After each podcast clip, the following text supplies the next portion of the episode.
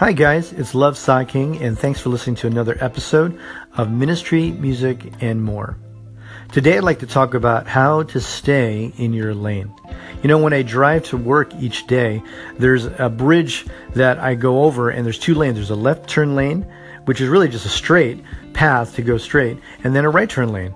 And uh, sometimes someone that wants to go straight ends up in the right turn lane and they're blocking me and they're trying to get over to the other lane so they can go straight but they, they're encroaching now on both lanes. They're hindering me from going right when the green arrow turns on and they're also encroaching on the people that are already in the correct lane to go straight and everyone's mad at them. And you know that's kind of a symbol to show sometimes how some people aren't in life. They don't know how to stay in their lane. And maybe this is something, an issue that you have in your own life that you don't know how to stay in your lane and you're wondering why people in your workplace, in your family, in your group, in your band are looking at you and uh, they're mad at you all the time or frustrated with you because you don't stay in your lane. And what are, what are we talking about staying in our lanes? Meaning, we have God given roles and abilities, and we need to discover those, number one, but then we also need to figure out what is my role in this organization, in this team, in this band, in this group of people, in this organization, so that I can function best and help the whole team. You know, as a musician, uh, I, am a worship leader at our church. We have a worship band, and I play in a couple other bands outside of church. And when you're in a modern band, there are very strict roles. There's a bass player that has a very specific role, a drummer has a very specific role, a rhythm guitar player, uh, a lead guitar player, and a vocalist, and a harmony vocalist or vocalists, right? And each of them have very distinct roles.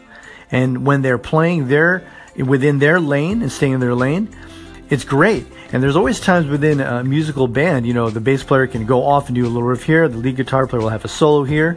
Uh, the harmony vocal will shine at different points. And of course, the lead vocal is at the top. And the drums are keeping the, the tempo rock solid in the back.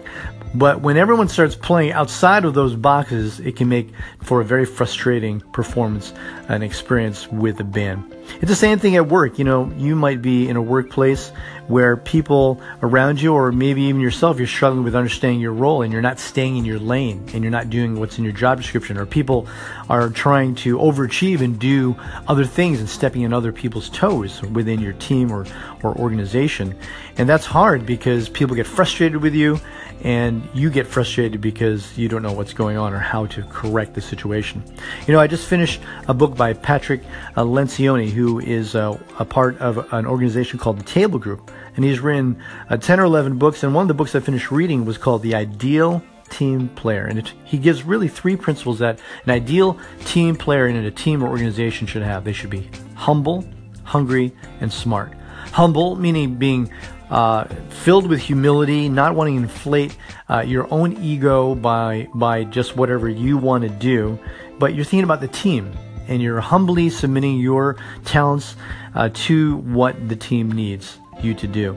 Hungry means not being overambitious and just trying to push everyone out of your way so you can get to the top, but taking a lot of initiative in your specific role to help the team and creating new ideas that are going to refresh what's going on in the organization.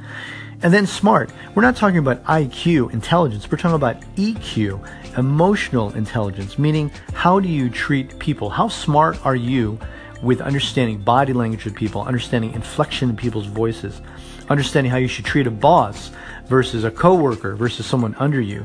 You know, it's very important how we treat people because, as I've seen in different industries and different TV shows about different uh, different organizations and companies, it always comes down to can people work with you? It doesn't matter how talented you are, how successful, if you can't work with people and don't have good EQ or people smarts, then you're not going to be successful. So you got to learn how to stay in your lane, how to treat people correctly. And that's a whole process right there about learning. And maybe maybe you're smart and maybe you're talented, but you don't know how to treat people and they haven't really been a priority or relationships at work within your band, within your team.